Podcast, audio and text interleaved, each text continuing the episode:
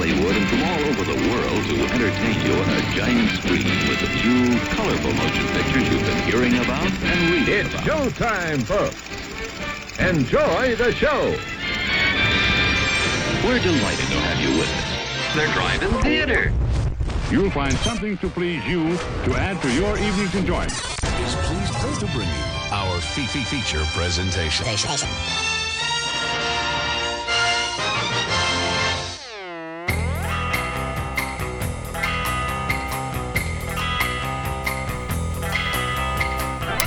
Good evening, everybody. Thanks for joining in. It is Monday night. It is September fourth, twenty twenty-three. You are tuned into the Drive-In Speaker Box. I'm your host, Bo the Boom Operator. I'm Slick Doggy the Grip. And for the next hour, we're going to be talking to you about movie stuff. We're going to be reviewing movies that we saw. We're going to be telling you about movies that are coming out. We're going to be talking to you about just whatever comes to mind. If you are listening to the audio version of this podcast, then you might you might be wondering later in the show, like, who are they talking about? Who are they talking to? Well, we've got a live chat stream that's going on. That's actually been going on for the past half hour because uh, on Twitch we start early. We start about a half hour and do a exclusive Twitch pre-show if you follow us over there on Twitch. Um, but we also uh, broadcast live on YouTube and Facebook Live, so you can get in on all the action. You can you can chat with us, and we will interact with you live because this show is recorded live. So, um, with that said, if you're reading the title of this podcast, um, we saw some stuff this weekend. We saw. Um, Well, you saw The Equalizer. Sure did. The part three. Mm-hmm. Yeah. And uh, we both, well, you finished it. I watched a little bit of it. We watched some of the Netflix live action One Piece. I did. I watched I watched all eight episodes because people count on me. because because it's it's it's a, a public service. Um, and I went and saw the Fathom Events uh, thirty-fifth anniversary release of They Live with Roddy Piper. Got to watch Roddy Piper get punched in the nuts on the big screen. Like seventeen times. Like that fight scene and that. But anyway, we will talk about all three of those and more right here on the show. So thanks for joining us. Like, share, subscribe. Just post about it. You know, be our street team. Get people to watch this show. We love it. Um, and we love you for it. So... Uh, yeah, but, but before we get into that, we'd like to talk about what happened in the news. I mean, uh, Jimmy Buffett's dead. Uh, that that was that was news. Um, everybody talked about that. The Smash Mouth guy, he he just died like about an hour ago, and um, I mean, just people be dropping, you know. But neither of those people are movie stars. I mean, Jimmy Buffett's been in movies, you know, and Smash yeah, Mouth he was in has been Jurassic Park, and yeah. uh, Smash Mouth is. And wasn't Jimmy Buffett also in that movie with like? Was it Matthew McConaughey or Snoop Dogg where he, it was called Moondog? Yeah, uh, Matthew McConaughey's character was called Moondog. I can't remember what the name of that movie was. We watched it. We reviewed it. I think it, it was called Moondog. It. No, because I looked it up talking to someone about it the other day. I'm going to look it up. Yeah, look Moondog. it up. Uh, but Smash Mouth, you know, they had uh, uh, um, Shrek, of course, and then the Mis- Beach Bum. Mystery Men. You know, they had some uh, notable soundtrack features. Yeah, so, you know... Um, it does relate to movies, and it's always sad when, when, when people go. And I mean, I wasn't the biggest Jimmy Buffett fan. In fact, I'm pretty sure it's pretty common knowledge that I absolutely loathe every song he's ever recorded. Whoa, even Cheeseburger in Paradise? Especially Cheeseburger in Paradise. Um, just not a not a fan, but I'm not like, I hope he dies. You know, that's sad stuff. You know, I've never eaten at a Margaritaville. I've been inside there, and I wanted to punch my face until it turned into a cheeseburger. And um, I mean, he was the only good part of Jurassic World, running away with his margaritas, right? He kind of was. I mean, he seemed like a really cool dude, but um, I'm, I'm just not a, I'm not a parrot head or mm. whatever. One of my really good friends is super into Jimmy Buffett, and I, I feel bad for the loss that he's having to, to, to, you know, fight through and persevere. Um, you know, because it's, it's it's a that lost sa- shaker of salt of in your soul is is whatever. Fuck it. I, I, I don't know what else to say about Jimmy Buffett. Um, I mean, this is rum. So here's to you, Jimmy, for helping create a mid a middle lower class white people that I really don't like. So there we go. Yeah. Mm-hmm. Um, and then the Smash Mouth guy. Was that All Star? Did he the, do the the Shrek song? That yeah, hey that now, was you're an all-star. Mm-hmm. Get your game on, go play. But wasn't that the same hey song now, that they did in Mystery Men first? Good. Yeah, but it, Mystery Men wasn't Shrek. Mystery so. Men fucks though. Yeah, Mystery Men's badass, but Shrek, and it had Paul but, Rubens, recently deceased Paul Rubens. The spleen, um, but it didn't have Shrek. Everybody likes Shrek because Shrek turned into a meme, man. Everybody loves the internet. Um, like Vince, Vince on Twitch coming in hot with The Weekend at Bernie's rider just died. Did he though? Or is this just like a publicity stunt? Or if you start playing Jimmy Buffett music, and it, he comes back to life, gonna get up and, and he writes another screenplay. Yeah. Yeah, like his family is like, no, he's fine, and he just keeps making wow. new screenplays. Velvet Santa coming in with the Shrek is love comment. Mm. Don't Google it. Mm-mm. Don't do it. Don't do it. In fact, don't listen to anything Velvet Santa says on on Twitch, because you're probably going to get hit with Buttercream Gang or Whoa. some memes you don't want to get. Hey, Buttercream Gang is the, is the tits, though. Everyone knows it. Mm, I don't know.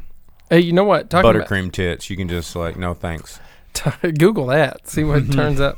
Uh, Shall we? Talking about movies that uh, don't really have a fan basis, though. You see that um, Flash made its streaming debut on Max, and uh, next to nobody cared. It had one point one million households watch it in its debut, which was... That doesn't seem like a lot for... It wasn't. It's not a lot at all. It was a tenth of a million less than Black Adam, which was not considered to do well. Oof. But it still beat the hell out of Shazam two.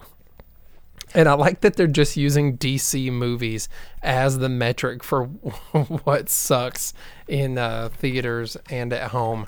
They're just like, dude, more people watched Injustice on Max than they did Flash or whatever. I, I don't know if that's true, but I and imagine it is. And I think that they were really holding out and being like, nah, man, just wait till we get to streaming. Once we get to streaming, it's game on. Well, what happened is as soon as it got to streaming, more people actually watched it and saw the uh, C G I, how terrible and everything it was. And then they told more people about it, and every, and everyone else just decided to continue to avoid it.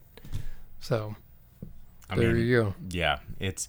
I mean, and, and no amount of like, oh, it was supposed to be bad C G. Mm-mm, no, no, you can't fool us with that one. We got fooled once a long time ago with Wolverine uh, Origins, and we will never make that mistake again. So, um, anyway, what else is in the news? What What do you got here? Uh, well, talking about things hitting streaming, um, your Mutant Mayhem, your T M N T Mutant Mayhem is already on streaming. Have you seen that? Uh, I did not. Less than a month in. It's, that means you should check it out. It's already hitting stream. I'm not going to pay twenty bucks to watch it at home when I could watch it on my A-list for free. I'm not going to watch mean, it well, on my they, A-list for free. But that's what I'm saying. When, you wouldn't go to the... Uh, that's three hours of my life no, that I could not. do it's so much. No, it's not. It's barely two. Plus twenty minutes of trailers, plus fifteen minutes to you drive to You don't have to, to get there to the... Oh my gosh, you're just like making up excuses at this point. I'm just telling you. I've watched you go through way more hurdles to do to do something that you will enjoy less. But did I know I would enjoy it less at the time? I don't know. I don't know. But uh, R L over on YouTube says, hello, hello, thoughts on Equalizer three? Yes. Yeah, we're going to get to That's it. coming up as soon as we give you the new releases in theaters this week. Then we start reviewing movies. So stay uh, tuned. Also, streaming stuff, uh, did you see that Black Demon, the, the one about the oil rig and the shark in the in the Gulf of Mexico, like the demon shark? Mm-hmm. Apparently, it's kicking ass on streaming. Oh, my God. Uh, it's doing really well on Prime, so they're talking about a sequel to it, much like the, uh, what was the one with the tower, um, where those girls climbed the tower in the desert, and it got its sequel announced because it did so well on streaming. Yeah. You got that. So, well, speaking of other ridiculous things, um, if you're not familiar with uh, the legendary trash maestro Charles Band, who is the head of um, a little a little company known as Full Moon Features, like its uh, responsibility, uh, or they're responsible for movies like Puppet Master, G- Ginger Dead Man, Evil Bong, and Subspecies. Um, they are starting a film project right now, tentatively called Barbenheimer, and one of the taglines is D-Cup, A-Bomb, and and uh, yeah, exploding soon. So uh, yeah, I mean, I'ma just I'ma just let that one simmer. Mm. I'ma just let that one simmer. Uh, Terrifier two is going to be back in theaters again, uh, as well for October. Probably, oh, and they're they're entertaining that uh, idea of Terrifier three since the second one did so well. Uh, and the last bit of streaming stuff is that Starz actually lowered their streaming cost if you buy yearly. Oh, by five bucks, it went from seventy four ninety nine to sixty nine ninety nine. In a time where everybody's increasing costs. At a time where everyone else is increasing, and they like, said, "What's on Starz though?" Uh, what's that one about the people that go through the time, the, the time love story thing? What's it called? People watch it. Not me, not us. Yeah, not me. People watch it. Uh, but the, uh, the president of the domestic networks, Allison Hoffman, said that she thinks that Starz is able to lower its prices because, unlike other There's streaming no one cares. services, it's profitable. Ah. They, I think they, uh, their their budget is smaller, and they don't go over it as often. Um, so Starz is profitable, meaning they can lower their streaming. Um, and then since you brought up Barbie, you see that it's now the top-grossing film of the year. Mm. It beat Mario. On planet Earth. What world are we in that Mario and, and Barbie are competing? Our movies. Yeah. I, don't, I mean, I think that's the, the top, bigger question. Like, no one watched Mission Impossible, but Barbie and Mario Brothers made all of the money. Be like, yeah. I only want to go to the theater see good movies. Mario. Like, uh, I don't know. Um, other news, I don't know. I thought this was cool, mainly because it was re- revolving around Interview with the Vampire. But A M C struck a deal this week with um, the Screen Actors Guild and the uh, A F T R A acronym acronym writers peoples um, for uh, getting their spinoffs of The Walking Dead. But uh, who cares about that? But more importantly, Interview with the Vampire back on track and moving again. So uh, some studios are making progress with this, which you know is good. Let's just hope that the rest of the studios start to um, not be such heartless pieces of capitalist shit. Uh, speaking of which, I'll be reviewing They Live briefly again later in the show, so um, that's uh, relevant. Well, speaking of people getting rid of every bit of the money that they have, did you see that Taylor Swift's movie of her concerts, the Eras Tour, which comes out in October on the thirteenth, it beat a A M C Theaters pre-sale record so easily. Well, and and also uh, Blumhouse's new Exorcist movie. They're, you know, they have that that Friday the thirteenth release date. They're like, ah, that's the same thing as Taylor Swift's whatever. They're like, can we count? What are we gonna do? We can't. We can't go up against this. But we're a horror movie, and everyone's like, don't mess with Taylor Swift. Dude. Did they, they they think they can't go up against a concert footage movie? That's sucks. Uh, it's Taylor Swift though. Yeah, well, it made tw- it sold twenty-six million dollars worth of tickets in a single day, crushing the record set by Spider-Man No Way Home. And Vince on Twitch just said it also beat the Force Awakens pre-sale, which that well, was. But I mean, but the hype around that though. Which one was that? That out was of the, the three, was that the first, first one? The first. Yeah, Force Awakens. Before yeah. everyone, like, everyone thought it would be shit, but no one knew that it was shit. Yeah, because we had already gotten the prequels. Mm-hmm. And we're like, ah, but this one's supposed to be a different director, so it's going to be good, right? Yeah, but the trailer was just like Silver Stormtrooper and a girl on Tatooine instead of a boy this time. Remember? And they're I like, do remember. Also Millennium Falcon or whatever. Yeah. And Come then it turned out that the movie was much dumber than that. Everybody, everybody uh, pre-sailed just to see Millennium Falcon again because that was everybody's favorite character from that movie. Yeah, was an uh, was a pile of metal. Better not yeah. put a scratch on her. Um, uh, then I think uh, talking well, still streaming, I guess. Uh, you see that a, a lot of investors in Disney are suing Disney. I didn't see this. Yeah, no. yeah, yeah. Tell for, me uh, more. Lying about the losses suffered by Disney Plus, because they were told that Disney Plus would start turning a profit, and um, and we all knew that was never going to happen. And it's just not f- happening. And they said that uh, former C E O Bob Chapek used certain tactics, Bob.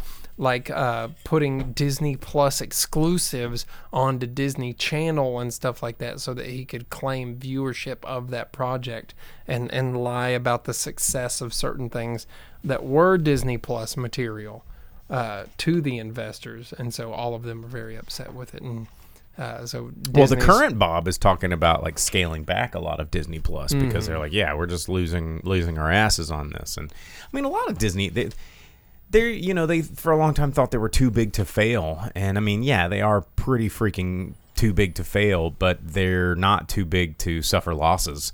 And, you know, like the, the what the Star Wars Galaxy Motel, where they're like, we'll just make this super immersive experience and people will pay ten thousand dollars a night, right? Oh, yeah, the yeah. Galaxy Tours Hotel thing where you're on, like, the ship in space, but they charge you like you're actually on a ship in space. Like, you mm-hmm. can take a ride on a Virgin Galactic ship to real space. For ch- cheaper. For the, yeah. Yeah, and uh, you just won't. Maybe you will see aliens. I don't know. U F Os are real. Uh, apparently now confirmed by the government. Um, have you been to that website? What's the What's the new website? The uh, U F Os are real website. Um, what is it? The Pentagon launches a new one-stop shop for uh, a- aerial phenomenon. Um, oh, come on. I hadn't. No, blockers. I just always kind of figured. Uh, and then when they're like, yeah, aliens are real, I'm like, there we go. Cool. A A R O home. Here, where's my little, uh, boop.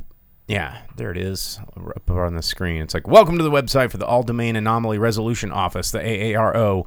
Our team of experts is leading the U S government effort to address unidentified anomalous phenomenon, U A Ps, using a rigorous scientific framework and data-driven approach, except for our website looks like it was made in nineteen ninety-five with H T M L frames. Look at that. Look at those frames. If anything, it should teach them that, you know, they were all, I'm sure they're always afraid that the public can't handle certain things, and then they find this out, and turns out no one cares, and um, they should just give us the crap that they've been holding out on us. Like, you remember those interviews with Bill Gates from, like, more than a decade ago, where he's like, oh, yeah, dude, my entire house is, like, touchscreen cabinet doors and, like, modular um, cutting board spaces and everything like this. Just give us that crap, man. Yeah, that's what we want. Yeah. I mean, this is... Come on, what is that? What is this dot? It's an Imperial probe droid. Yeah. And then, yeah, your Tauntaun gets lost, and it's like flying over the seven eleven. Yeah, that's it's just like a... It's just a dot. My, my, my Arlo home security system looks better than this crap. Like, get out of here with this. Yeah, these are cameras from space or whatever. Pfft. You'd think space cameras would be better. All right, government. This is just trying to control us. Anyway, let's talk about what's coming out in theaters this weekend, and then let's talk about some movies, because we, the R L wants to know. He wants to know what you thought about Equalizer. So let's talk about what's coming out in theaters this week, because it's just a bunch of stuff. Um, the, the, the, the, the new latest money grab from the Conjureverse or whatever is another tertiary side character based off of a prop from a prequel to a sequel that now has a sequel to itself, uh, which is The Nun two. So not to be mistaken with The Nun one, which is based off of a prop from one of Conjuring two or three, maybe? Or was it, was The Nun a picture in Annabelle, which was a prequel spin-off based on a prop off of The Conjuring one that anyway whatever it's fucking stupid. And um it's nineteen fifty-six France. A priest is murdered and evil is spreading. The sequel to the worldwide smash hit following Sister Irene as she once again comes face to face with Valak, the demon nun. I'll just be happy to get this trailer off of the movies that I go watch. Why? Because you, you get scared? Yeah, dude. I I get so tired of horror movie trailers in front of all of the freaking no, that's not what I said. I didn't say you get so tired. I said you get so scared. Yeah. Okay, I just want to make sure. I'm in a theater by myself, and it's dark, and there's weird noises. There's a spooky lady going, come on, Jake. Jake, can you hear me? It's me, the demon nun. Let's have a spanking. You've been a bad, naughty boy. Mm-mm. Yeah. That doesn't sound like a horror movie. It could be. I don't know. Is that what happens, Jake? Uh, man, I'm just, I don't like the trailers is all I'm saying. Come on, Jake. I don't either, to be honest. I'm yeah, I get so over it. Like, I'm going to the theater to watch a comedy, and they're like, yeah, comedy. Dogs biting dicks off, or Blue Beetle boys getting their, their boners poking into Brazilian girls. Whoa. And then that's what happened in those movies. Oh, and then before you get to see, like, Blue Beetle boners or, like, dogs biting dicks off, you have to watch nuns jump scaring you hey, for no Jake, reason. Come, come into this confessional booth and give me a little bit of prayer time. Yeah. That's what's going to happen. Uh, Not Alice just said, I did enjoy, I think it was Warrior Nun. Uh, Warrior Nun's different. Warrior Nun's not like the spooky conjuring. I mean, the thing the thing that pisses me off is, like, I'm not against horror movies. You know me. Um, I'm not a huge, I'm not a big lover of horror movies either. I like spooky movies, sure. Um, but this kind of genre of horror I really don't like, because it's, it's they're just churning these things out for, for a, a minimal budget, knowing that people are going to go, oh, I just want to go get spooked a little bit. And then they'll go and they'll watch this movie, and they don't care what's going on in the movie as long as they jump get jump scared once. Like, it's it's it's more of a a ride than a movie. And uh, they know that it's going to make a bunch of money, and they're going to keep making them. So, um, yeah. Also coming out in theaters this week, My Big Fat Greek Wedding three, because um, that's a thing that we all really needed. Um, and it's uh, after traveling to Greece for a family reunion, a woman attempting to locate her deceased father's childhood friends, and hijinks ensue. So getting the gang back together, uh, little a little fat Greek wedding, part three, um, even though it probably has nothing to do with a wedding, I, I guess. It's just you got to keep the brand strong. So uh, there you go. That's coming out this week. Uh, also coming out this week is um, Aristotle and Dante Discover the Secrets of the Universe, which is uh, it's like one of the, I can't, I don't think it's Sony Pictures Classics, but it's going to be in kind of expanded release. It's based on a book by Benjamin Allaire-Sañez. It's set in nineteen eighty-seven in El Paso. It's the tale of two teenage Mexican-American loners as they explore their friendship and the difficulty, uh, the difficult road to self-discovery. So uh, that's coming out. Uh, I've heard good things about this one. Uh, it probably won't come out in a theater near you. It'll be probably limited release, maybe light expanded, but you can check that out. And then also coming out um, is, uh, it, and, and it probably will not be in wide release either. It'll be uh, either direct to streaming or at limited. It's called My Animal from uh, director Jacqueline Castell. It is uh, another about a tormented figure skater, and there's uh, they're like a kind of reminds the trailer reminds me of like Cat People. If you ever saw that one, it has a really good score with. Um, Giorgio Moroder and like David Bowie, and it's like see these eyes of red. It's like really, really good. Dude, um, Cat People's a good song. Oh, uh, it is.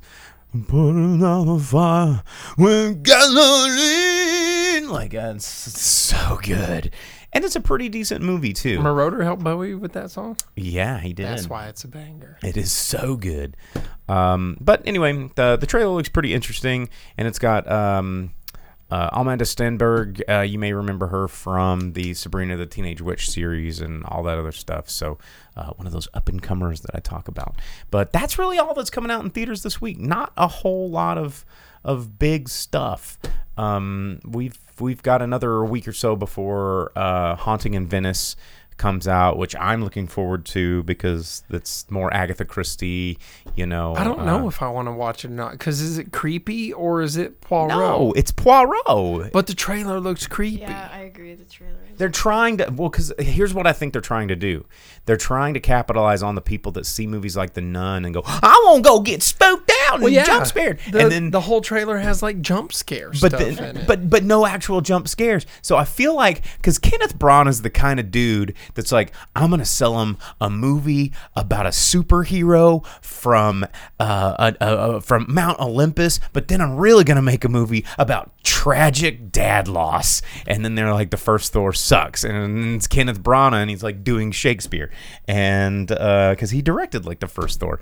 And Kenneth Branagh, I think this is going to be the biggest bait and switch in Hercule Poirot like history ever. I've liked his Poirot movies. His so Poirot far. movies are fun, except for they can't use figure out how to use a fucking non-L E D light bulb. Um, don't get me started on that. But uh, yeah, I think it's going to be really good. Michelle Yeoh's in it. Mm-hmm. Uh, you Kenneth Branagh's in it. Tina Fey is in it. Uh, you you know you've just got you've got a cast here, and I think it's going to be I think it's going to be fun. I mean, it's Poirot, Hercule Poirot. Yeah, but I don't, if it's creepy, though, I'll be very it's, upset. Well, because you know it's Hercule. There's no, there's never any supernatural. It's always a whodunit. Yeah, but the trailer shows like real ghosts. Yeah, because they're going to try and sell it to the people who go, what are we going to see now? I saw the nun and it was super scared. Let's go get scared. And then they'll go see this and go, why is everybody talking like a European fancy boy? I don't it's even like, like this. Poirot, Scooby-Doo. Oh, my God. Yes. Dude. Scooby-Doo. Yeah, it's going to be so good. I can't wait. I I, I really like... Um, these Poirot movies. I love, I love a good whodunit. They're so cheesy. And Death on the Nile had some super cheese in it for sure, but it was fun. It was fun. Murder on Orient Express was quite good, and I did not expect that movie to be as good as it is because you know uh, it's been done before. But Kenneth Branagh loves this stuff, and he he does a good. Um, Uh, he does it justice, I think. So, mm. And I mean, it's Agatha Christie. Like, how spooky is it gonna be? Like, someone's gonna die, and you know it's because they're gonna die like in the first five seconds, mm. and they're like mystery. Ooh, who did it? You know, and it's gonna be like the first, the second character that you meet in the in the thing. You know, and then at the end there's gonna be this whole reveal where Poirot knew the whole time and he was playing you out, and uh, and you're gonna be yeah, Poirot's so cool. Um, Yeah, they are cozy mysteries, as Vince on Twitch said. Very cozy. It's why I like the um, the the Lupin series that hit Netflix, is because you know Lupin's gonna get away, you know he's gonna get the jewels, you know it's and and and he, yeah he's the bad guy, but it's the caper that's fun. Hmm. Did you watch the Lupin? No. Oh, it's French. Watch it in original French language. I've read the Monkey Punch, Lupin the Third. Oh, they're so good. Lupin is so good. I don't want to sit around and listen to French. Oh, but it's so, I mean, but it's Lupin. Hmm. He's French, dude. Hmm. You sit around and watch it in Japanese. Yeah, I don't like European languages. The, yeah, like that one? Movies in Euro languages are gross, and I hate them. That's a little racist. It's not. What what what what, what problem do you have with other people's languages, Jake? They're gross, and I don't like them. They're gross. Yeah, they're mouthfuls and they're nasty, and I just don't like it. But French is the language. Exactly. That's exactly it. Yeah. But you like, like American. You like show your seals. Show your seals. As much as I like Jean Reno, I don't want to sit and watch like a whole French movie. Mm. I watched Pink Panther what? in all of its so incarnations. Good. But what about The Professional? Yeah. Leon? He doesn't. It's not in French. Yeah, but he talks like this. You yeah, know, you know he has. That's how Jean Reno talks. Yeah, because Jean Reno's a badass. Yeah, he's so cool. Yeah, but the director of that, what's his name, old Fifth Element guy? Oh, we were, I was just talking about it, Luc Besson. Yeah, Besson, he's a creep, man. The Professional is based on his real life uh, desire to touch uh, child women, little girls and stuff. He's a creep. He's a French creep. I don't want to watch that. Sacre bleu. Yeah. Uh, well, I, I like French movies. I'm sorry. I think they're fun. Um, Man Bites Dog is a really great old classic French movie that I really enjoy. If you've Isn't never... that Jean Reno? No, Man Bites Dog is a, it's a black and white mockumentary. It's about a documentary crew that's going around like interviewing this uh, hitman. And uh, he's like an assassin, and they're trying to do a documentary on like the life of an assassin, and it's like it's just like an artsy fartsy like French film, and um, it's it's it's really good. Uh, Vince said he saw it in the nineties. Uh, yeah, it's it's quite good. It's hmm. you know, um, and you know, it's supposed to be like found footage, like uh, before that whole thing became a genre or whatever. But okay, well, that's the news. That's what's coming out in theaters. Let's talk about Equalizer three, because the person that asked. Oh, we're doing that first? Well, what else are we gonna do? I thought we'd do One Piece first. Well, no, because we... the guy, the guy that was wanting, he, I just like okay. give the people yeah. what they want. All right, let's talk about Equalizer three. Him. Let's give it to let's him. Let's do it. Let's do it. The third in the You've series. Got five minutes. That's fine. I can do it. Actually, how many There's... minutes does he give him? He only gives him seconds. Okay, you have. four hundred twenty seconds. Yeah, yeah, yeah. Yeah. Um, Equalizer three, third in the series. It's the end of the uh, the franchise, right? Um, uh, Antoine Fuqua. Uh, well, the first Denzel one was Washington. twenty fourteen to now. Mm. Yeah, that's when the first one was. Yeah. Uh, it, there's honestly, there's not a lot that happens in this movie, but it's perfect. But it, it's still it's still Antoine Fuqua. Yes, and it, he's great. Yeah, as a director, everything about it is good and true to the character. And even though it's not it's not like some super action movie, it's not just like guns blazing all over the place. There's not like a final showdown. Denzel's like seventy. Yeah, you. It's a very quiet movie, and everything is slow and dramatically paced, and and well thought out. And it's not like things just jump out of nowhere or happen out of out of sequence. Everything is just the way it should be. How is Dakota Fanning though? She's barely in it, man. It doesn't matter. Because like my frame of reference with Dakota Fanning, Man on Fire with Denzel Washington, badass movie. Yeah, well, yeah, I mean, it wasn't that. It was, I mean, like, Secret Life of Bees is, like, more where I go. So, it, the movie opens up, he's already destroyed this, like, Italian mafia headquarters, right? Like, this, like, vineyard of this mafia, and the leader of this mafia is coming in, and because he's been called, and he walks down all the, the stairs to get into the basement of this vineyard, past all the bodies that uh, Denzel Washington's left there. And he's like, well, how come these two guys guarding you are still alive? And he's like, oh, that's because I was waiting on you, you know. And he's like, you took something and I want it back, because that's like his thing. That's what he does. He's the equalizer. And he was like, oh, well, you're not going to get it. We're just going to kill you because you're dumb. It's like five feet that direction. And you screwed up. And he goes, okay, I'm going to give you nine seconds. And that's how long you have to decide the fate of your life.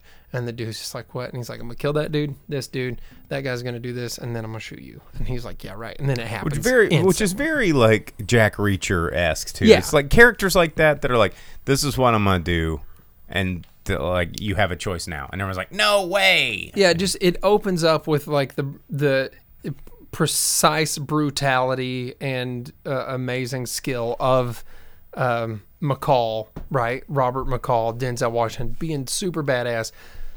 He drops his guard for a second. He gets injured right at the very end, and then he ends up in this like small town Italy. He's old. Maybe because uh, he's kind of over it, yeah. But he ends up in small town Italy, and, and he heals, and he meets all these people, and everyone kind of treats him as one of I them. I want to go like become a small town Italy. Well, like, you got to be like a super badass C I A guy. Maybe I am. Uh, but then of course more mafia stuff shows up, and he he's like, I'm gonna protect this town, and he does, and. It, like I said, it's super slow paced. It's just about him acclimating to this town and being like, this is this is where I belong. This is where I want to be. These are my people. These are my people. Does he do yeah. this? Uh, he doesn't do Italian hands, but there's a couple of instances. There's some um, Italian hands. Yeah, yeah, They're yeah. throwing Italian hands. Yeah. Come on, come on. It's a badass movie, man. I had a really good time. It's uh, like it's super slow paced. It's very dramatic paced. And at the very end, you have him versus like the bad guys. There's two bad guys in it, right? And the first bad guy, he's just like, "Don't do that, because I don't, I don't want to do this. So just go somewhere else." And the guy's like, "Forget you, bro." And then like ten seconds later, it's like, "Let's kill that guy." And then Denzel Washington just comes out of the shadows and it's like, "Murder, you're dead." And like that's the end of it. And he's like, "It's over." And then that guy's brother is like, "Well, spoiler alert." Nah, dude, it's not really a spoiler because I mean, you get two. Well, you know he's gonna win, right? You know he's gonna win. Uh, and and then the last bit of it, you think it's gonna be a showdown. It has all this buildup of showdown with like that guy's older brother, who's like the head of the mafia. No, Denzel Washington just shows up at that guy's house. And uh, just the most like badass like ninja Denzel Washington stuff. Does ninja stuff. Yeah, and it's sick. I had a, a really good time uh, in this movie, even though it's it's super slow paced. It's very dramatic. It's high entertainment. It's a good time. Uh, I think it's, I, you it's know, perfect for the character. There's a there's a there's a point where these movies where these guys like Liam Neeson and Denzel Washington have a set of skills. Like at a certain point, I think those set of skills are like staying regular and using a walker and no, eating your man, vitamins no, on time. No, not at all. This like This movie stays true to its character, and, and it's good for the franchise, and I okay. like the way they did it. Okay. And instead of having something like a big John Wick showdown where everyone's getting shot and someone and all falls down seventy-six thousand yeah. flights of stairs. Like, you know, the whole movie and, and the whole thing about this character is like, he's a badass, right? Like, that's his whole thing is like, he kills people, he gets the job done. He's efficient. He is as efficient as possible. And it sets this character up for the three movies, and you finally get to see him at like retiring, just being peak efficiency. How and, is he peak though? Well, because he doesn't let anyone hurt him. Okay, is the whole thing. It, it's very good. I had a good time with it. Definitely worth going and watching. Says the guy that refuses to watch it. Teenage Mutant Ninja Turtles. Well, there was real ninja stuff in this movie. I believe the cartoon animated ninja stuff before I believe Denzel Washington ninja stuff. Dude, throwing shurikens and yelling cowabunga ain't ninja, bro. Well, neither coming out of the shadows. Neither is like, going to your trailer and have taking your heart meds. Whatever, dude. You like the last two, right? I mean, I'm sure I like this one, but I'm just saying you're you're not. I'm st- I'm just I'm just pissed you're not seeing Ninja Turtles. I liked yet. everything about this movie. It was it was good. It was very well done. I liked it. Okay. Okay. What if it had Superstar Rajni in it instead of oh Denzel? Oh, my God. It would have been so good. Next up on the drive-in speaker box. There is a movie like that. It's called PETA. It's on like Netflix and Amazon. Watch it. It's super badass. It takes place at a school instead. Yeah, PETA is kind of yeah, fun. PETA it's pretty rules. Ridic- it's P E T T A. Pretty, it's pretty yeah. ridiculous. Watch it in Tamil. That's its original language. It's very good. Always watch anything in its original language. Just do it, please. I mean, well, but you can't find Chinese movies in their original language, like old Jackie Chan stuff. Yeah, I mean, it, the it, Chinese audio track doesn't exist. Well, I'm just saying if it's available, if it's if it's an option, mm-hmm. you know, just always make a point to watch it in the original language. It Except is... for French. Sp- Listen to that shit duffed. but, but it's so much better. It's so much better in French. Yeah, au revoir with this.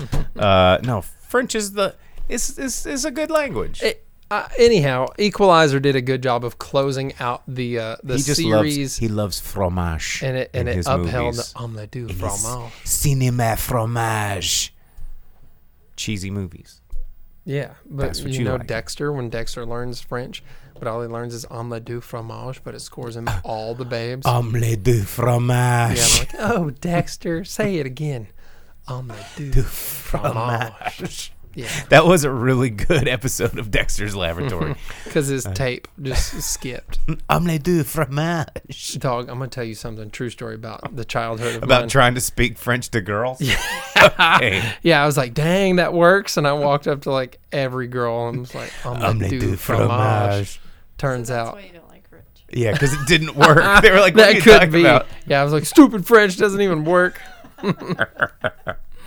Yeah. Oh, shit. Uh, okay, well, uh, speaking of other foreign language movies, let's let's jump on this One Piece, shall we? There's nothing um, foreign language about this one. I know, but it's based off of a very well-known manga, a very oh. well-known anime. The world's most successful media franchise to have ever been, ever. Yeah, and now they're turning it into a live-action um, Netflix show uh, that that is is...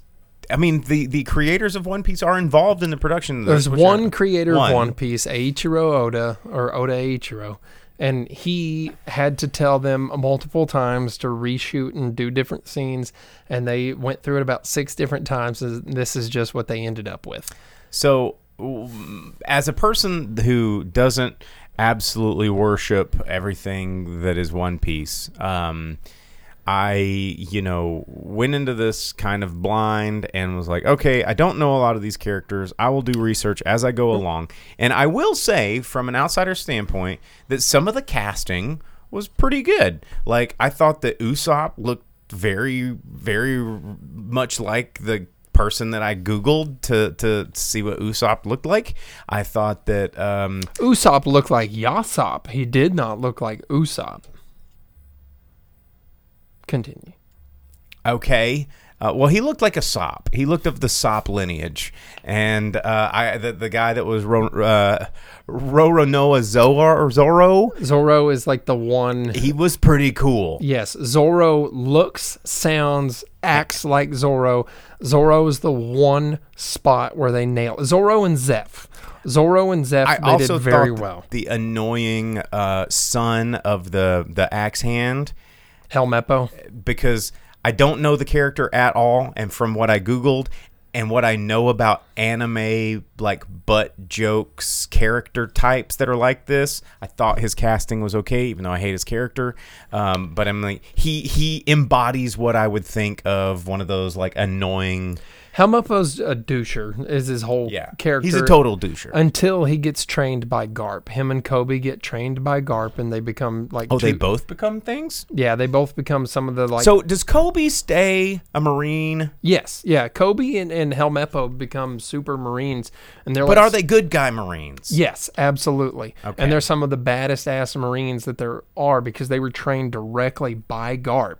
Garp was the guy playing Go, right? Yes. Okay. So the whole thing is you don't get to see Kobe and Helmeppo after you first are introduced to them until after they're trained by Garp when they reunite with Luffy at Water seven on the Grand Line. Unlike in this show where you see Kobe and Helmeppo very quickly every fucking episode. So, and, and this is where I get my my personal apprehensions to this show is sometimes there are things that exist in an animated world that are so fantastical and so crazy that when you try to translate them to live action, it's just stupid. And yeah.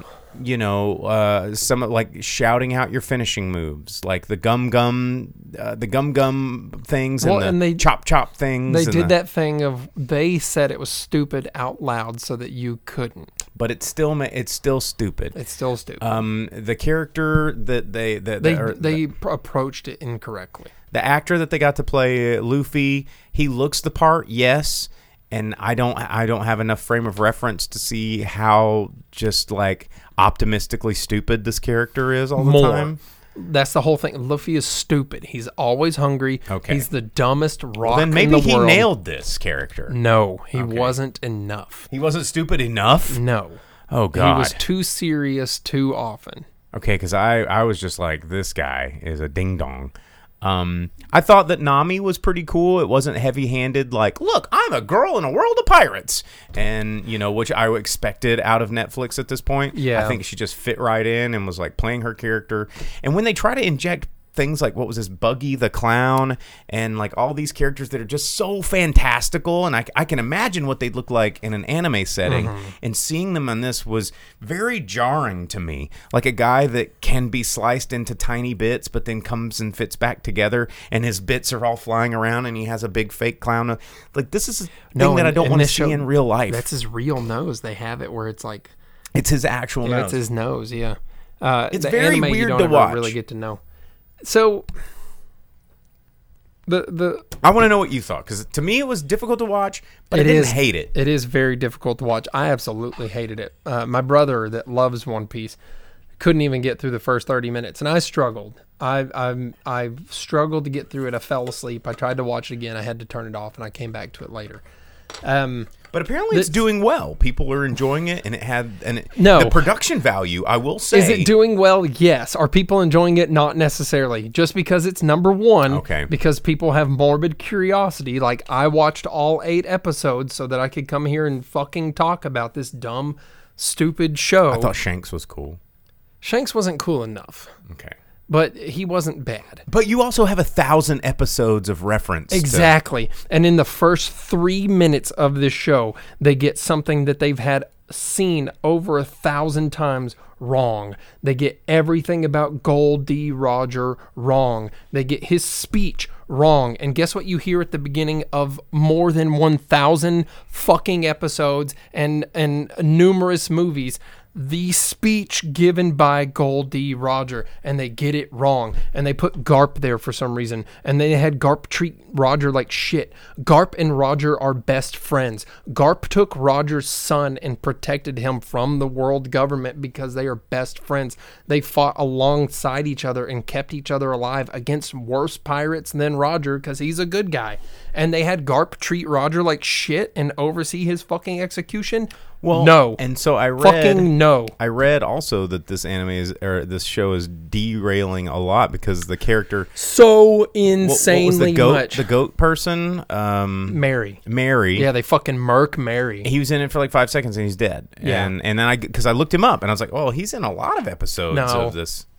But more than more than thirty seconds of one well, episode. Yes, Mary lives, uh, and, and the, the boat's named after him. Yeah, there's a lot of brutal murders in this show, and people just get cut in half, and they're dead forever. Is that not in the show? No, okay. no, it's a it's a shonen, man. It's one of those things where, no matter how terrible the enemy and stuff, almost everyone lives. Well, there's get, a lot of dead people. They'll get this. grave injuries, but they live through it because the whole thing, the, the thing in shonen that's worse than death is losing your pride it's, or having your dream ruined, right? Not getting a girl kissing you. Right, and they and they, they force that in the show a lot, is that it's all based on dreams. Everyone has their dreams, but they don't do enough with it. You get little tidbits of, of what Zoro's dream or Sanji's dream or whatever is, but there's no motivation and there's no character development, and you don't get anything that makes it where people like these characters or there's some character to him. In fact, none of the people join his crew until the final fucking episode, and even then they don't really actually join his crew. They just say, yeah, we're sailing together now. Zoro is his first crewmate. It's the first one that joins because Luffy protects him. He stops the firing squad that was going to kill Zoro from Axan Morgan, but instead they have Zoro just had him cut him down and be like, continue to be like, oh, I'm not part of your crew. I'm not part of your crew. So when you don't have the most loyal person on his crew as the first person that joins it and is actually part of the crew, you don't have anything about Zoro's buddies of fighting the fish man. You don't have Zoro with his scar from Uh, Hawkeye's open up while he's fighting Hachi because there's no Hachi and you don't have. Well, yet there's only eight episodes. We don't know. But there's certain battles that are character defining. There's fights and there's scenes. You have Mihawk kill Don Krieg before he can show up to Baratier. So the whole point of Sanji is null and gone, and there's no reason for Sanji to be a part of their crew. Sanji just joins. He goes, oh, I want to sail, I guess. And, and Zeff goes, yeah, you should do it. And he goes, cool, I'm out. And there's no character there. Sanji doesn't feed the dying member of, of Don Krieg's crew just to be attacked by that same person, but still feed them because that's something that has to be done to keep people alive. You don't have Luffy defeating Don Krieg. You don't have Zoro after the battle fighting Mihawk. And but then, is this all stuff that you've seen in like fifteen hundred episodes? No, these are things that you see at the beginning of the show. These are character defining moments of the show. So what happens they, for the other thousand episodes? Everything after this. This is There's it, more? This is at the very beginning. This is before they ever reach Logetown. This is before they ever hit the Grand Line. This is before they ever get Chopper and Brooke I feel and like Frankie. Do they get to the Grand Line in the end of the series? I haven't. No, they oh, didn't okay. even get to Logetown. The teaser at the end of the series is Smoker burning Luffy's wanted poster waiting on them at Logetown. I don't think you liked it. Yeah, um, it's, Velvet it's, Santa it's, is asking on Twitch. He goes, did you like it? It's utter fucking garbage. It's trash. Zoro and Zeff are the only good parts about it. Zoro but is they cool. don't give Zoro his proper background, and they don't give him his character building, because without him fighting unwinnable battles and still succeeding and proving that he can do it despite grave injuries, he's not Zoro. He's just some doucher with a sword. And Sanji not fighting for anyone except for just showing up and cooking a meal. Nami's sister hating her and her not having the the the the fucking strength I haven't to even seen fight Sanji for her village. Yet. Like I, I haven't gotten that far. It, it's I don't know what a Sanji is yet. He's the cook. He's the fucking cook. It's. I'm gonna ice myself. It sucks. It's it's garbage. And then you have you have Garp. Luffy's grandfather, Garp, Vice Admiral of the Navy. Wait, that's Luffy's grandfather? Yeah. You find that out like early? Yeah, you find that in the live action. You find it out right away. You don't find it out until I didn't find it. I'm on episode three. You should no. They already talked about it by then. Luffy Garp, who's like, I need the uh, the Straw Hat Pirate. And he, mm-hmm. no, he, no, I didn't say anything about that. Yeah, yeah, they mentioned it early on. Oh, I guess I missed it. Uh, oh, well. But you don't find that out until they're at Water seven, after they've gotten Frankie and everyone with them well into the Grand Line, and they just give it away right now at the very beginning. And Kobe and Helmeppo being throughout the whole series...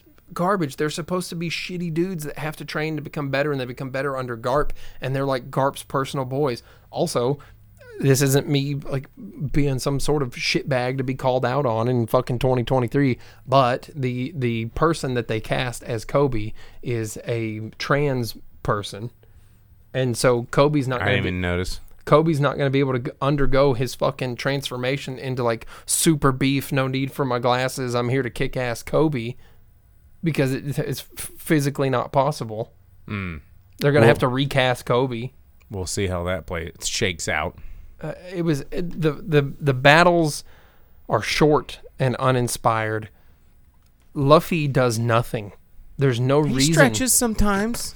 But why is he the leader? Why do they follow him? They don't give any reason for that. Nami and Zoro hate him at the beginning, and for some reason they just flip. And they're like, yeah, I guess I like this guy, this but there's true. no reason. He doesn't display any leadership. Well, I'm gonna, f- I'm gonna finish it. I'm gonna finish it and check and, and figure out. What, I'm, I'm, I'm gonna watch. Maybe I'll start watching actual old school One Piece. I don't know. Do it, man. Netflix added a whole bunch of new animated Be- stuff because they, it's you probably know, because yeah. of this. Um, and you can get the shortened versions of them. They ooh, short. Do they have like O V As? Yeah, they do out? movie versions of the Hell yeah. like, series arcs. Sign me up. But actually, the, the original part of the series goes very quick, and it's very. 'Cause I'm really into pirates, and that's the one thing about this show that I really did actually like is some of the, the like the naval battles in the first scene. Like they, they did some good set pieces, and, and they did the rope swinging and the ocean shit. Oh, and, and that was yeah. They had Alvita lead her charge, which is very uncharacteristic of her. Everything about it's her. Fun to watch because I love I lo- that, that's a that's an era of movie making that they don't do anymore. It died with the first Pirates of the Caribbean. Yeah, and you don't you know, even get One Piece music until the fourth episode. Ah, bummer. Well, anyway, it's out on Netflix. I've still got one more thing to talk about. Um, I, Jake hates it. Clearly, I absolutely hate it. And the and, only the only reason you can understand or make it through the show is if you've already watched a bunch of One Piece. W- without one, without real One Piece as reference, this show is kind of... It's very difficult. I was Googling stuff left and right. Yeah, there's lots like, of gaps. Just and snails that they stick in their ears and all kinds oh, of weird Oh, that's shit. something they invented for this show. The the earpiece Dindinmushi, that's not real. They they have the a pocket... Dindinmushi. Yeah, electric snail or electric bug. They have pocket Dindinmushi. But the, the in-your-ear Dindinmushi I, thing... Well, Dindinmushi was not a thing that was in they my never, vernacular yeah, until... Yeah, they never um, so. name it. Anyway, well, all right. Well, I've got five minutes to talk about They Live. Um, They Live is, uh, if you're not familiar with this movie, it's a nineteen eighty-eight John Carpenter classic, one of his uh, more sleeper hits. I think I have a... Maybe somewhere up here um, in the uh, upper cam. I can't... Uh, nope, it's not there right now. But uh, They Live... Famous but not famous. I feel like it never got its true accolades because of its best part, which is Roddy Piper. And Roddy Roddy Piper, uh, Rowdy Roddy Piper, um, best known to most people, um, and an American wrestler. Um, but well, actually, Rowdy Roddy Piper's Canadian. Or well, he was a Canadian that was famous in American wrestling. And he um, was the lead in this this movie where he tried to play a character very similar to a lot of John Carpenter characters. Say, let's take Kurt Russell, for example, who nailed this sort of thing. But Roddy Piper brought a sort of B-level sh- schlocky shtick to this movie that I think was one of those reasons that it never really...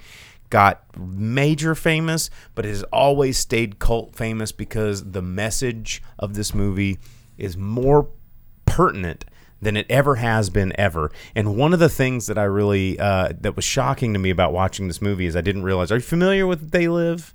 Yeah.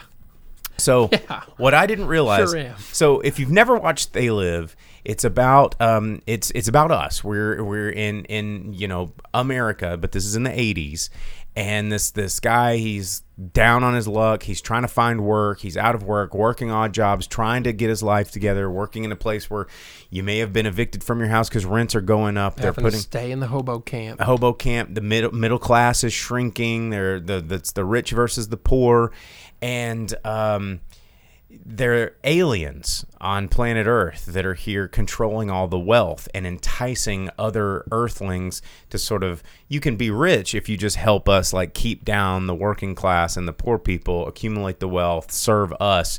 And uh, this group of this, this sort of rebellion group figures out a way to see through their stuff. And it's like Obey, which is a very famous clothing brand now, is based off of this movie um, where he, he wears the glasses and he can see everything. That's just like consume. You know, get married and, and, and, you know, have children and sleep and don't ask questions and buy your products and watch T V and be a brainless slave to, you know, capitalism. And he gets to see and tries to, like, fight against it, right? And you got the, the amazing, amazing Keith David, who carries this movie on his two very capable, humongous shoulders. Um, Keith David never got the stardom he truly deserved. He was always a supporting character, but always an amazing character. If you don't know Keith David, do you know his voice? You know his voice. Like, he is the coolest. But uh, it's it's Roddy Piper and Keith David kicking ass through the city of Cleveland, trying to defeat these aliens that are hell bent on. Um, is you that know, where it takes place? It's in Cleveland, yeah. And one of the things that I thought was really interesting, why I don't understand why they've never made a sequel to this, is because in the banquet scene where they kind of break in to, you know, they use the watch to go to the, the banquet scene, and, and the aliens are talking to all the humans that they've managed to, you know, persuade with money, uh, it said, by twenty twenty-five, we will have uh, accomplished world greed domination. There will be no more governments. We'll all be under our control, ruled by greed. That's like in two years, barely. And I'm like, oh, my God. Oh, my God. And you look at, like, TikTok, and you look at the way that we're all mesmerized by our phones, and we're more consumeristic than we ever have. I'm like, why have they not made a sequel to this? We have two years to do it. And they could, like, make the movie that's, like, one year away from the alien apocalypse, total domination, and they've got us all brainwashed with TikTok and shit. Like, and we have, I don't know, another wrestler like The Rock or or uh, John Cena or somebody that's, like, the main guy. And, uh like, come on, where are my people? I'm willing to th- this into existence. We have to have a They Live sequel, and it needs to happen now, because it didn't. It wouldn't have to be a remake. That's the brilliant part. It wouldn't have to be a remake. It could just. But it be would. A, no, it'd be a sequel. It would also have to include a seven and a half minute nuts getting kneed inside out, like, fight scene in the alleyway. So I, I will say, um, so Al says at the at the in, in, in his comment on Twitch, he says, well, the aliens get exposed at the end, right? As far as we know, it's only in Cleveland. You know, and if we watched Men in Black, we know that aliens can come in and zap, zap, zap us and clean up crew, and that could have been just a very quick, isolated incident in Cleveland. Uh, they could have just nuked Cleveland. I don't know. They're aliens. They control all the world's wealth. They, dude, I could write a sequel to this in five seconds. Like, d- this needs to happen. Um, I, I, I think this would be really, really good. Um, uh, but going back to what you were, you were saying, this fight scene between Keith David and Roddy Piper, you, you, you could tell it was like Roddy Piper was like, I'll be in this movie as long as we can have one gratuitous wrestling scene. Actually, when Roddy Piper was approached to be in the movie, he did have a few requests about what it would be. And that was that, yeah, he got to do his own stunts, and that he got to come up with some of his own lines, which included the very famous and used by everyone, whether you saw the movie or not, I'm here to kick ass and chew bubble gum. And I'm all, and I'm out, all of out of gum. bubble gum. Yeah. There. And then was, there's like the... What was the, there was one about the, something being in heat. Um, I don't know. Roddy Piper wrote a lot of his own lines. And a lot of them were pretty bad, but the bubblegum line was, was pretty fun. But that, that fight scene in the alley, I mean, it's like five minutes long. It's like, no, it's, it's like seven or eight minutes long. Yeah. But the, put on the glasses, put on the glasses. But the thing is, is there's a scene in, um, I'm gonna I'm gonna get art nerd here real quick. I think it's A Ghost Story, where um, I think it's Rooney Mara who plays this character. She eats a pie. It's like a nine-minute long scene where she's grieving and eats this pie. Yeah. And uh, it goes on so long to where, like, it's she's eating pie, and then it goes on, and you're like, this is the stupidest scene I've ever seen. Can we finish with this pie? Okay, she's eating the pie. And then it goes so long and becomes so real that you're back in it again, and it becomes like this very visceral scene where you just sort of join in. And that's kind of what this fight scene does. Like, the first two minutes of this fight scene, you're like, oh, man. And then they're like, oh, it's over. But then it keeps going. And then it keeps going. And then it keeps going. And then Keith David, like, totally flying knee jabs Roddy Roddy Piper's nutsack like a hundred times next yeah. to this dumpster. And you're like, what is happening? And they beat the ever-living shit out of each other. And then you're just like, this is like two dudes that would never give up. And then you become really invested in it. And um, but then he finally puts on the glasses. He finally puts on the glasses. But anyway, they live. Like, if you've never seen this movie, there is some just fantastic... fantastic uh, camera work done by John Carpenter. The black and white scenes of the aliens are absolutely, like, frameable. They are just some brilliant movie making, and this is one of his movies that that everybody that's a horror fan knows they live, but they don't, like like Halloween. Literally everybody knows Michael Myers. Not a lot of people know they live. And this is a movie that I think the message that makes this movie scary is way scarier than anything like The Fog or The Thing or or, or Halloween. But because of some of the B-movie schlockiness, like Roddy Roddy Piper, like the bubblegum shit, it, it, it lives in a world of camp when it's one of his smartest movies that he ever did.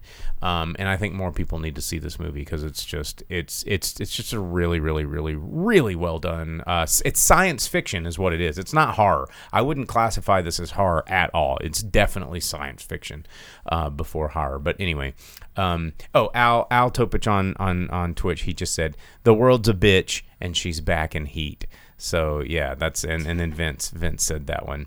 Um Yeah, it's it's some cheesy lines. Uh, Vince asks, did they add anything to the theatrical release? No, they didn't. It was just, well, there was a clip of John Carpenter at the beginning going, hey, thanks for coming out to our thirty-fifth anniversary of, you know, They Live. And he goes, the message of this movie is more important than it ever has been, and uh, enjoy. And that was that was pretty much it. Uh, Al says, Piper made two great movies, They Live and Hell Comes to Frogtown. Uh, Hell Comes to Frogtown is also a fun watch. Like, if you've never seen that one, it is, uh, it's it's watchable. It's definitely worth watching. So, anyway, They Live. There's, I think there's a Wednesday show still right now. Uh, if, if you get Fathom events in your town, there is a Wednesday showing. So, I know there's one here, and there's probably one in your town if they do Fathom events. Highly recommend you go see this. Especially if you've never seen it. Even if you have seen it, it's you probably only watch it on like T B S or something. So um, great to see it in the theaters. So there we go. Let's talk about the box office. It's that time. So let's uh, let's go through the box office roundup. We're, I'm, I'm not going to do the holiday weekend. It is a Labor Day weekend. They're, they are going to release another box office weekend totals uh, tomorrow, but we're not through that yet because the nine o'clock shows are still going. So we're going to give you the box office roundup through the first through the third of September. And Jake's going to give you the top ten movies in America right now. Uh, we only like to mainly focus on domestic numbers for reasons that I tell you every single week because that's what they use to uh, greenlight shit. So um, do you want to start with uh, number ten, Jake? Yeah. Let's, let's do it. it.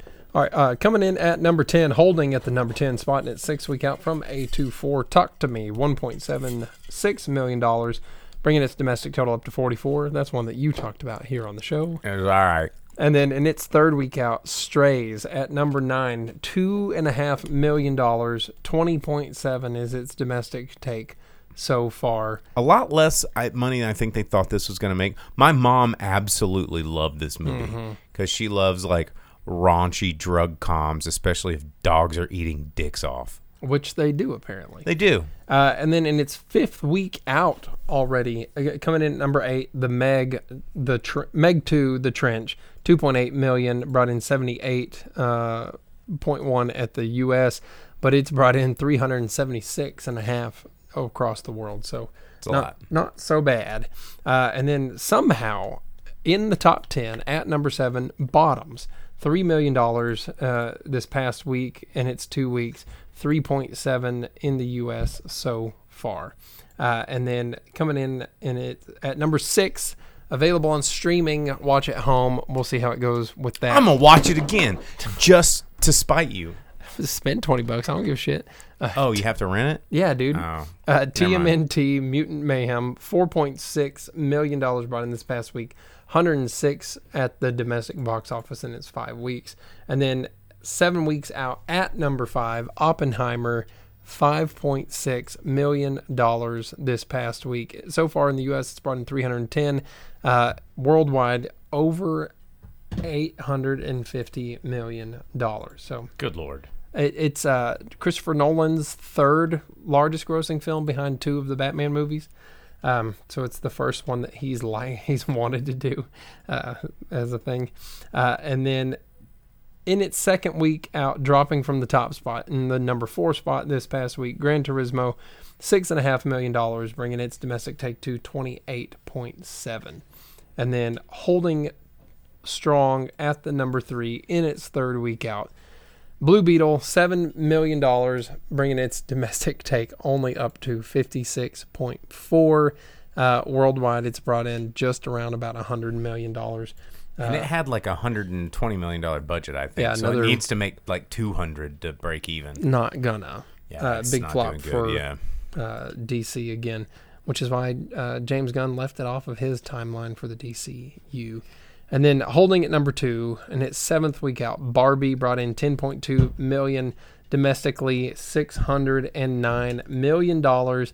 And across the world, it is encroaching on one point five billion dollars at one point three eight billion dollars. I just, bucks. I'm just happy to say I haven't contributed to that number. Yeah. I still haven't fucking seen it. I haven't either, yeah. yeah. I'm just I I can't I cannot understand. I mean, don't get me wrong, I'm sure it's a great movie. I'm gonna see it. I'm sure it's a fine movie.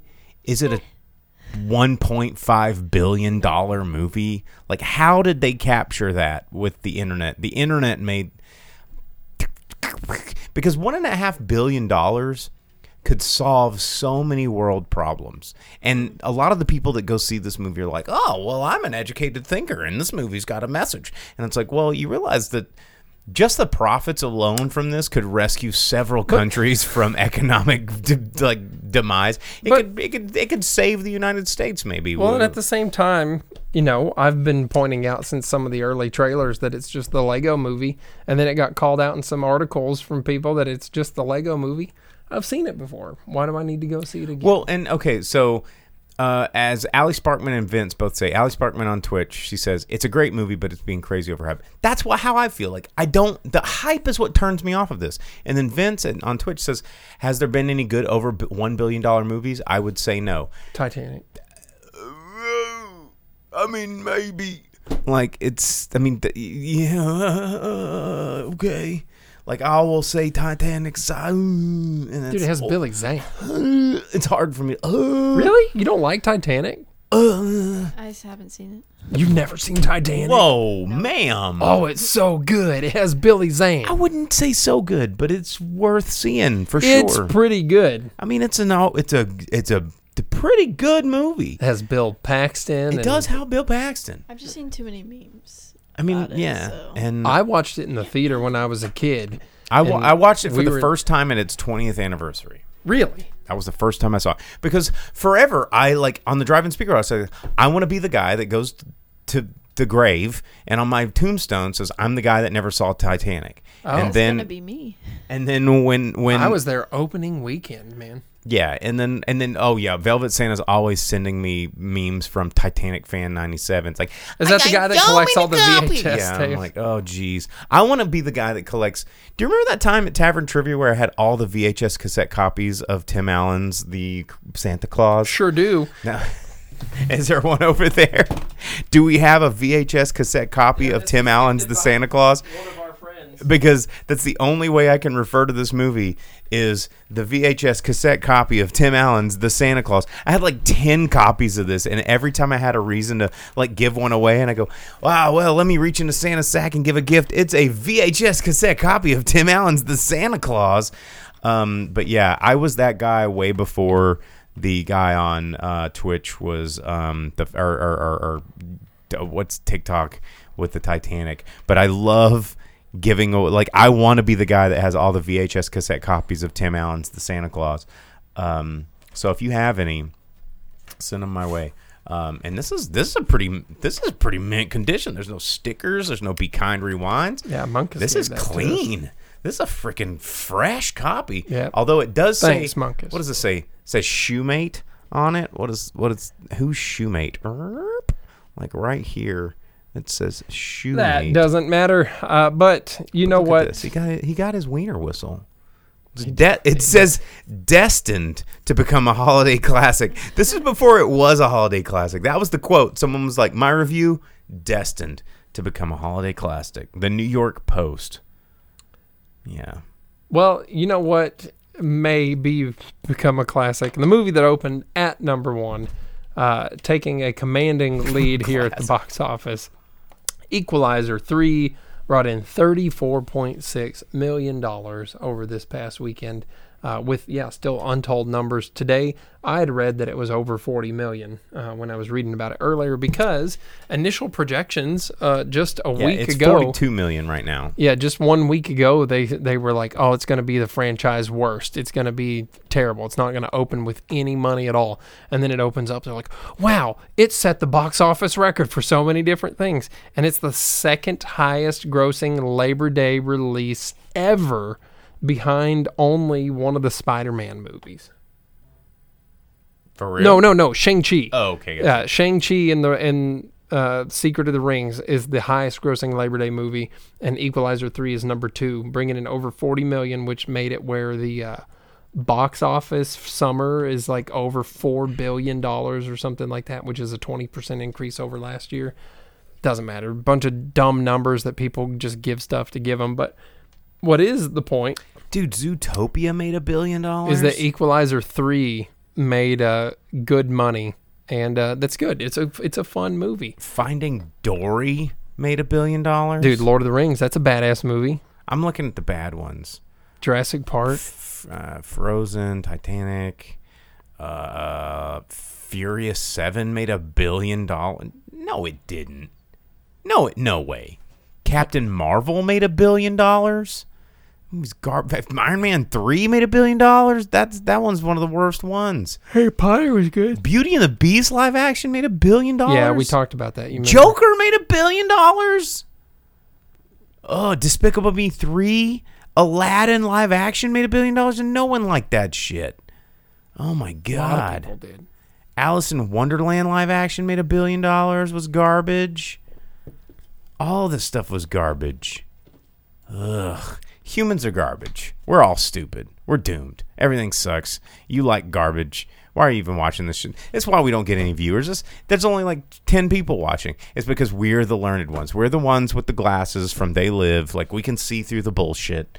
Like, we know. We, we, we, we're cutting through the veil. We're chewing the bubble gum. We're kicking the ass.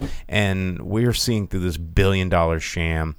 Um, so thank you for your watch. Like, this is why we're not we're not celebrity podcasters. It's too much fucking truth on this show. They're keeping us. This is an underground broadcast. Oh man, they're they're interrupting our signal. The aliens are getting us. Like, this is what's happening. They're they're shutting us off because we can see. We have the sight here on the drive-in speaker box. What? I'm just see. Malort gives you sight. We got the sight. Boo, uh, doo, uh, doo, we doo. Got the power. Mm. That's good, my lord. Uh, as Vince reminded us, there's no show next week because we're going to go see Tenacious D. D. So we're going to go. I meant to bring my pick of Destiny. Oh, I wish I knew where mine was. I have a, yeah, my pick of Destiny is at home on my desk. I brought it. I pulled it out, and I was like, ah. And we didn't have to, like, e- use a cock push-up to steal it either.